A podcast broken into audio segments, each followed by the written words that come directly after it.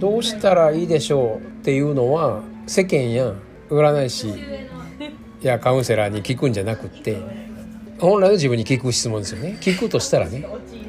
だけど本来の自分に聞いたっていや本来の人生歩もうと思ったら僕はどうしたらいいんですかって後ろの本来の自分に聞いたとてなことお前考えねえねんちゅう話ですよ。お前の範疇ちゃうねんよ。どうしたらいいですかの答えがあるとしたらもう何もすないことですよ。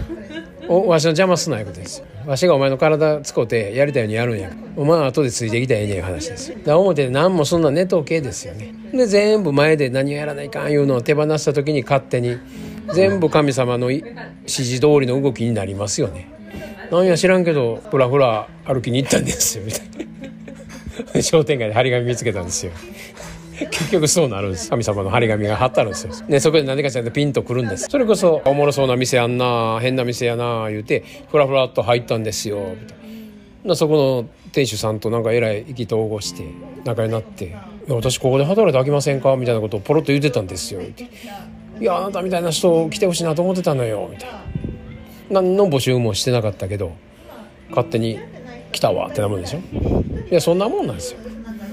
導かれる時ってね一歩前の張り紙で引退決めたって誰やったっけ？須藤元気。は完全にスピやからね。ワールドオーダーやからね。ワールドオーダーめちゃかっこいいもんな。あれ好きやわ。あれ YouTube 見てまうわ。で次から次へとやっぱ変わるからね出し物が。表現が変わるのがすごいですよね。馬車ある須藤元気やからね